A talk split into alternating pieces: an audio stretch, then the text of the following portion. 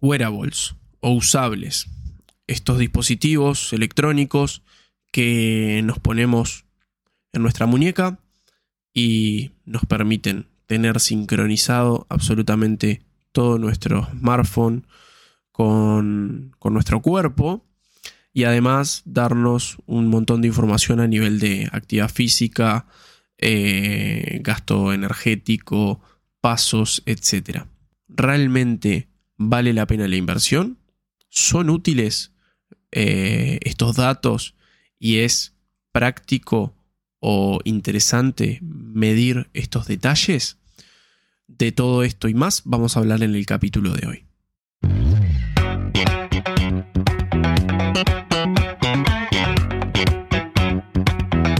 Bienvenidos a Fitness Mínimo Viable, el podcast que te va a ayudar a transformar tu físico de la forma más simple y minimalista posible. Bienvenidos a este podcast, mi nombre es Nicolás, soy el host de Fitness Mínimo Viable, en el que hoy vamos a hablar de wearables. Estos dispositivos de, venta libre, eh, ya que la bibliografía divide los dispositivos de salud eh, entre los clínicos, como pueden ser los que sirven para la diabetes o para los pacientes cardíacos, y los eh, de venta libre, como son los relojes pulsómetros, que son los que vamos a hablar hoy, eh, realmente son útiles. En el caso de, los clínicos hay un mayor consenso sobre su validez y también eh, son bastante más cautelosos con su desarrollo. Pero en el caso de los pulsómetros, no quiero spoilear el capítulo, pero creo que la variabilidad de marcas y de formas de, construir esos dispositivos hacen que los datos varíen mucho. Entonces, vamos a hablar de esto en el capítulo de hoy. Para empezar, lo que vamos a hacer es analizar la bibliografía que hay disponible acerca de esto. Siempre a la hora de afirmar cosas me gusta traer también eh, revisiones sistemáticas o metaanálisis, que son aquellos estudios de nivel académico eh, más complejos y que permiten revisar un montón de bibliografía y poder hacer afirmaciones más acertadas o más cercanas a lo que podría ser la realidad. Entonces, para hoy traje varios eh, estudios. En concreto son tres eh, de los que vamos a hablar, principalmente hablando sobre los pulsómetros.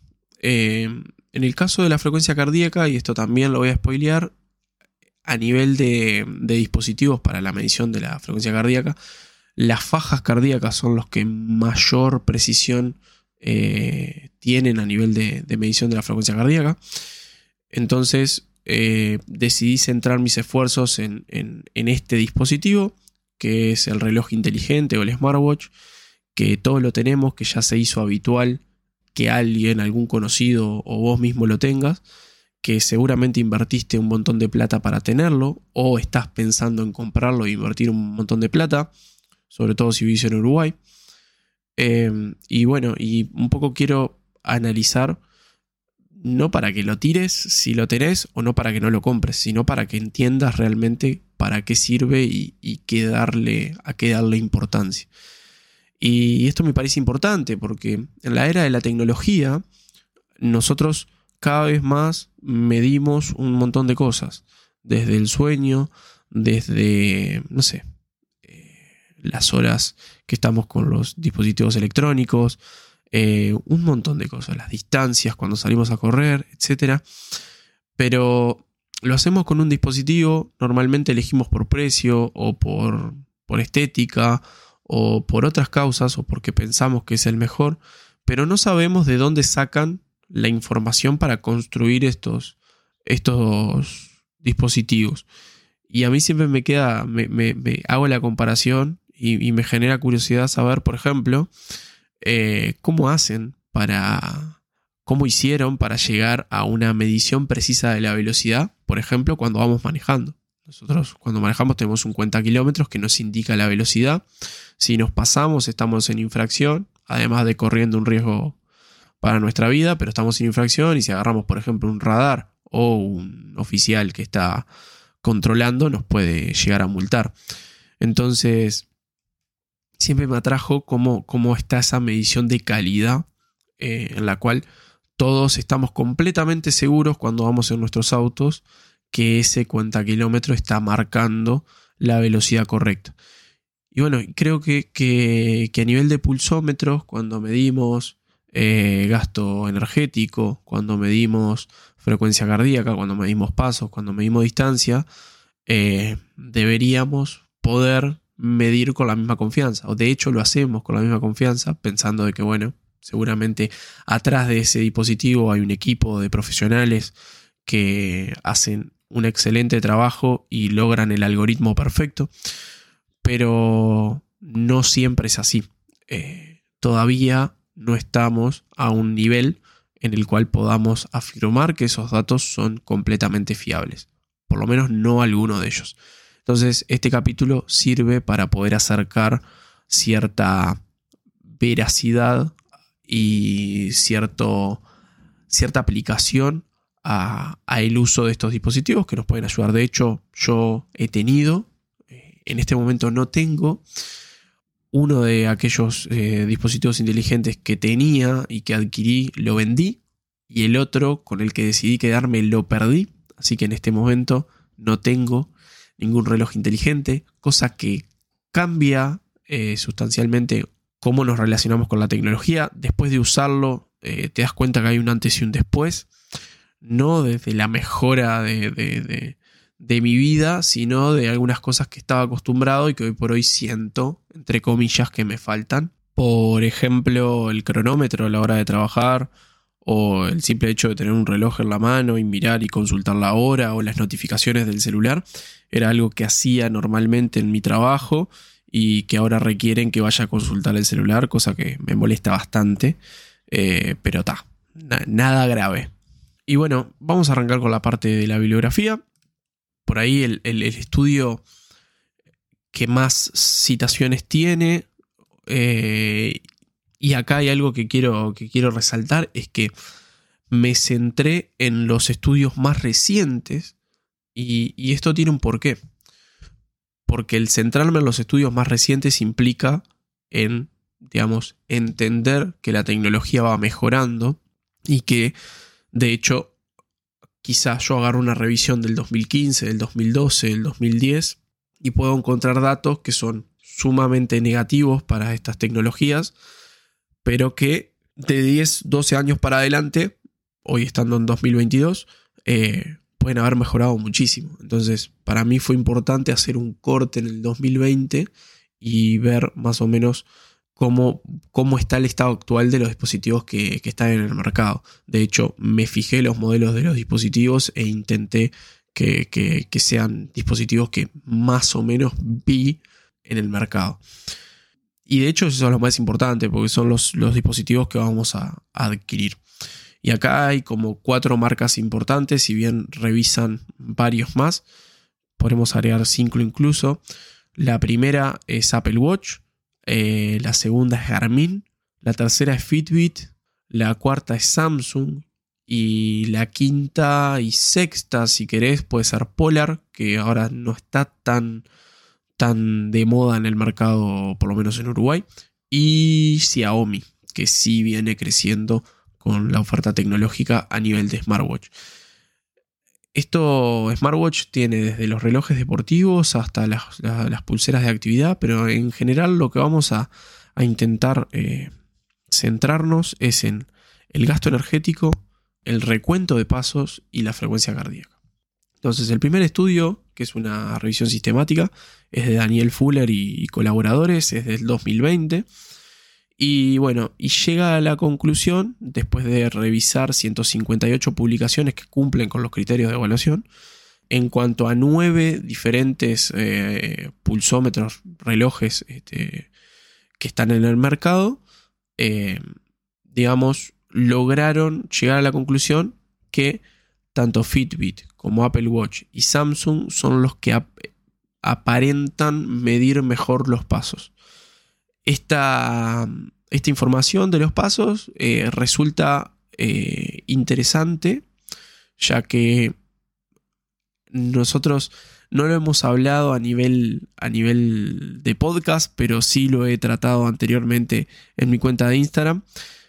Los pasos vienen de una, de una marca de, de de, podómetros, perdón, este, japonesa, llamada Yamasa Tokei, eh, que fue la primera en sacar eh, esto de, los, de, los, de los podómetros. El modelo se llama Manpo Kei, que se, digamos, se, traduce, perdón, no me salía la, la palabra, a, digamos, 10.000 pasos metro. O sea, como que le quisieron ponerle el nombre de pasómetro, 10.000 pasómetros, ponerle una cosa así. Y, eso hizo que eh, se hiciera tan famoso, tan famoso porque fue la primera, fue pionero, innovó y demás, que los 10.000 pasos quedaron como, un, como una medida estándar de lo que se necesita para, para caminar a nivel diario. Hoy es prácticamente de todos los días escuchar de que tenemos que caminar por lo menos 10.000 pasos al día, pero digamos, en la bibliografía no habla de, que haya que hacer por lo menos 10.000 pasos. Hay un estudio del 2019 que, que asocia el, digamos, la cantidad de pasos con este, la mortalidad por todas las causas y, lo hace en 16.000 mujeres este, con una media de 72 años. Entonces dice que el estudio duró 4 eh, años y que la, digamos, la, media era más o menos 7000, 7500 eh, pasos al día y que recién, digamos, por debajo de los 4000 pasos diarios estaban, digamos, aumentando su riesgo de, mortalidad. En esa, en esa línea de, esos, esos, de esos hallazgos, más o menos se llegó a la, a la, digamos, a la, a la media de 7000 pasos como una puerta de entrada a una disminución de los riesgos de mortalidad por todas las causas. Este, entonces, acá está bueno porque a veces 10.000 pasos realmente es difícil hacerlo, sobre todo con la vida eh, que estamos llevando hoy por hoy, en las cuales tenemos que transportarnos a grandes distancias, a veces el trabajo no nos queda cerca, por ende no nos queda del todo práctico a nivel de tiempos y a nivel de, cansancio y demás, este, de, capacidad física, eh, ir caminando a trabajar o ir en bicicleta a trabajar. Y bueno, y, parte como que bueno, que entre los 7000 pasos podríamos andar en una medida bastante, bastante aceptable. Eh, bueno, después hay otros, otros estudios también que habla que entre 2000 y 8000 ya estamos disminuyendo bastante eh, los riesgos de mortalidad por toda la causa, si a partir de 12.000 mejoramos sustancialmente esa disminución del riesgo, digamos. Y bueno, para no irnos un poco del tema, este estudio de Fuller decía que la medida de los pasos parece estar bastante acertada y, de hecho es una medida a considerar. Por ende, eh, está bueno que cuentes tus pasos y está bueno que, que, los, que los monitorees. De hecho, eh, me parece que, que, es bastante acertada, tiende a, digamos, según la marca, a sobreestimar o a, o a infraestimar esa medida, pero por muy poquitos, muy poquitos pasos, o sea, muy poquita cantidad de, pasos.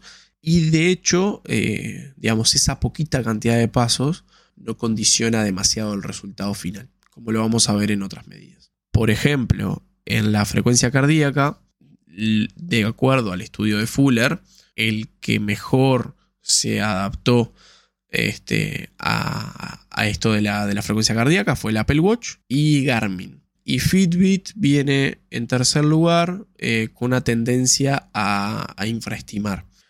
En cuanto a la frecuencia cardíaca, yo creo que lo mejor es poder eh, atenderla. O sea, si vas a trabajar, si sos un deportista de resistencia, si, digamos, tenés un entrenador que te entrena para ello y esa información termina siendo relevante, sí, está bueno medirla, sobre todo para, para ver, bueno, cuál es tu, cuál es tu estado físico, cuál es tu VO2 max, que es esta medida que es importante para, para bueno, para, para hallar un poquito del estado de la condición física. Y además como, como medida de salud. Eh, nunca está mal poder medirlo eh, la frecuencia cardíaca.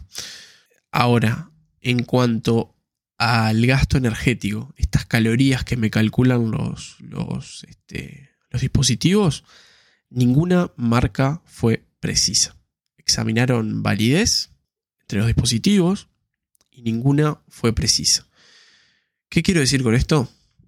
Y voy a poner un, ejemplo muy práctico y muy representativo. Mucha gente eh, entrena para ver cuánto gasta y de hecho condiciona el resultado de ese entrenamiento valorándolo positivamente si gasta muchas calorías o valorándolo negativamente si gasta pocas calorías. Para mí lo más importante es que el entrenamiento esté bien distribuido, que haya un adecuado eh, trabajo de los patrones de movimiento, que sea específico a aquello que quiero conseguir y que respete los principios de especificidad, de variedad, de periodización también y que respete los descansos y, demás.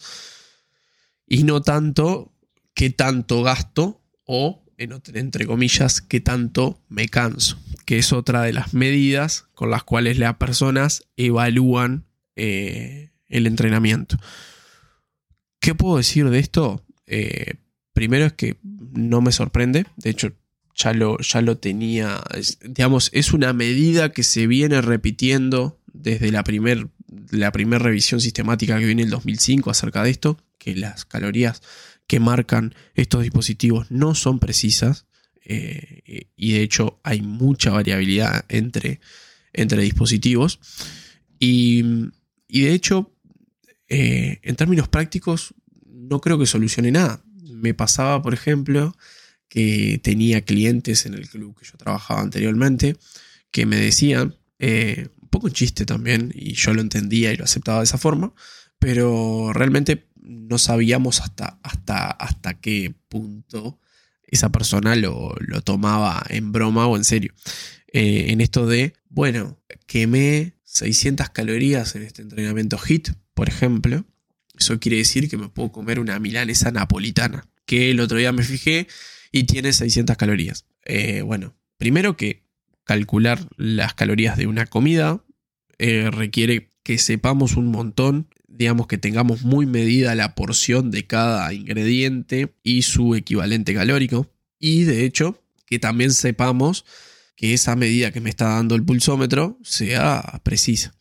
Ustedes imagínense esa persona que terminaba el entrenamiento y decía, que me 600 calorías, entonces voy al bar de la esquina y me pido eh, una milanesa napolitana. Seguramente gastó mucho menos, de hecho creo, estoy, completamente seguro que gastó mucho menos, y que digamos, en vez de generar un déficit o intentar generar un déficit para bajar de peso, que es lo que la mayoría de las personas quieren, seguramente no lo estaba cumpliendo. Y de hecho, después pasa que nos cuestionamos, hago un montón de cosas, estoy entrenando, estoy comiendo bien, pero no logro bajar de peso. Y yo creo que esta es una de las medidas que más, más daño nos pueden hacer. Sobre todo porque, digamos, estos dispositivos están construidos de una, de una forma eh, que en, el, digamos, en, la jerga tecnológica se le llama gamificación. O sea, planteamos todo como un juego. El hecho de completar pasos, desafíos de actividad, en el caso de Apple Watch, el completar los círculos. Y de hecho eso genera un desafío que a veces es positivo porque la persona se ve motivada a cumplir con esos, con esos objetivos, pero también como una frustración, como no estoy llegando a eso. Y sobre todo, si nosotros atendemos a esas, dos eh, posibles efectos en, en las personas y sobre todo le añadimos información que no es válida o información que no es confiable, me parece que el resultado no es positivo para nadie. Ni para la marca que pierde reputación, ni para, ni para la persona que es el que debería salir siempre beneficiado. Bueno, esto es un poco el estudio de, Daniel Fuller. Después tenemos un estudio actual que es del 2022 y es de Hag Butros y colaboradores que analiza el Apple Watch 6, el Polar Vantage 5 y el Fitbit Sense, que son hasta hace poquito eran los, los, digamos, los últimos dispositivos a nivel de, de, relojes inteligentes. Ahora ya salió el Apple Watch 7 y demás, pero bueno, el, 6, por ejemplo, en línea con lo que, con lo que muestra eh, el estudio de Fuller, el que hablamos recién, habla de que mide muy bien la frecuencia cardíaca, eso es algo positivo, ya que este, esto lo hicieron, este estudio sí eh, lo compararon con calorimetría, que es el estudio por, el cual medimos el gasto calórico, y la frecuencia cardíaca la calcularon con eh, una faja cardíaca, que es este, esta, banda que va a la altura del pecho y mide de manera más ajustada la frecuencia cardíaca. Bueno, llegaron a esa conclusión de que, de que tiene una precisión aceptable para, para tomarse en cuenta, porque eso, eso es eh, en base a, digamos, tratan de, más allá de, encontrar la variabilidad y si, y si el margen de error es muy grande, es intentar ver si ese, ese dato que arroja el reloj es, relevante y se puede utilizar para algo. Y bueno, la frecuencia cardíaca eh, dio que sí. También confirmaron esta teoría de Fuller de que los pasos estaban bien eh, monitoreados, eh, por más de que hubiera cierta variabilidad y cierto margen de error, correspondía interpretarlos. Y volvieron a confirmar de que aunque ha pasado el tiempo y aunque estamos en 2022, todavía los pulsómetros no logran dar la talla en cuanto a la medición del gasto calórico. Entonces, bueno, como conclusión de esto, lo que puedo llegar a, interpretar es que realmente ese dato no deberíamos tenerlo en cuenta. Si yo fuera Garmin, si yo fuera Apple Watch, si yo fuera Fitbit, Xiaomi, etc., realmente sacaría las calorías.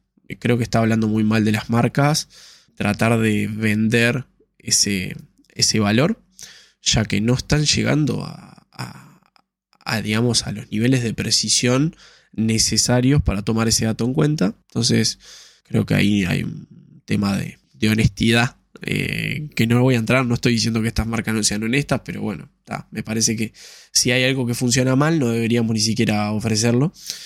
Y bueno, y, y sobre todo, bueno, atender un poco a estos datos que, presenta gente que no tiene ningún tipo de, conflicto de intereses con respecto a, las marcas.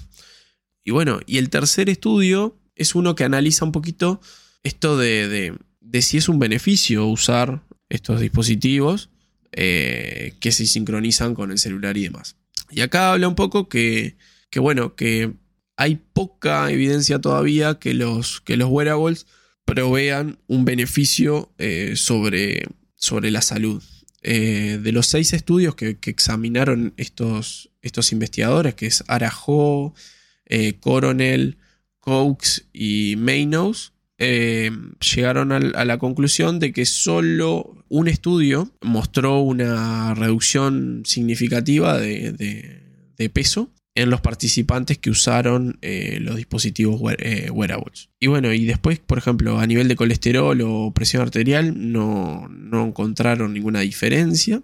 Después, lo otro que, que sí lograron encontrar es que hay un pequeño beneficio en motivar y en acelerar eh, la actividad física. Pero que bueno, que, todavía los datos son muy preliminares y no, y no hablan sobre, sobre esta temática o, digamos respuesta del mercado de consumir masivamente estos dispositivos. Bueno, para ir cerrando un poquito este capítulo, ¿qué recomiendo desde mi lugar, ya habiendo probado pulsómetros y bueno, después de este capítulo? Eh, tratar de interpretar aquellos datos que realmente son relevantes y que, digamos, presentan validez. La verdad, para mí, el precio condiciona muchísimo. En Uruguay salen bastante caros. Por ende, te diría que si lo vas a comprar para eso, no tampoco sería necesario. Y de hecho, no creo que, valga la pena. Eh, capaz que si lo querés usar como, como accesorio de tu smartphone, bueno, puede andar. Eh, si lo querés usar para escuchar música o para todas las funcionalidades que tiene extra, eh, como medir distancia de GPS, recorridos, etc., puede que te sirva. De hecho, son bastante precisos en ese sentido, pero, pero no para medir ni el gasto calórico y por ahí lo único que quedaría como interesante son los pasos. Eh, creo que queda un poco a criterio de cada uno si decide hacer ese gasto. Lo que sí puedo decir y la limitación que tienen estos estudios es que obviamente el paso del tiempo hacen que pierdan validez. A, diferencia de otras cosas como son el estudio de la fisiología y de la naturaleza humana, que perduran bastante más en el tiempo, estos estudios eh, están analizando tecnología que va mejorando constantemente. Así que puede que en un futuro tengamos eh, dispositivos que midan correctamente estos datos y bueno, y en ese momento serán evaluados. Para mí, el hecho de que tener la posibilidad de evaluar el gasto energético me parece una herramienta muy potente que todavía no ha sido capaz de desarrollar, pero que si se llegara a lograr de manera precisa, y sería un cambio bastante grande porque nos ahorraría un montón de tiempo registrando comida e intentando, digamos, medir todo lo que tiene que ver con, la comida. Y bueno, como para, para cerrar, nada, responder a los, a los, a los principios fundamentales. Si querés perder peso o querés cambiar tu composición corporal, déficit calórico para perder peso, superávit calórico para, para ganar eh, peso, sobre todo masa muscular, que es lo más importante, y cuando perdemos peso, perder grasa. Eh, responder a una alimentación variada y saludable, entrenar y no fijarnos en cuánto gastamos, sino en lo que hacemos y que lo hagamos de manera frecuente y eh, atender a, los hábitos. Espero que, que, este capítulo te ayude. La verdad intenté hacerlo lo más digerido posible, eh, ya que algunas, algunos pasajes de información eran bastante pesados, pero bueno, acepto un montón de sugerencias, los estudios quedan todos en la descripción de este capítulo y bueno, te espero en la próxima, ya adelanté que la próxima vamos a hablar de dismorfia corporal, que es una cosa que me parece que nos está afectando a muchos también, al igual que que, está el mercado en auge de, los relojes inteligentes, me parece que los filtros y demás de, redes sociales y lo que mostramos eh, no es demasiado real o transparente ni con nosotros mismos ni con los demás y me parece que es algo muy interesante para hablar eh, en relación al fitness y a la salud. Así que te mando un abrazo grande y nos vemos en el próximo capítulo.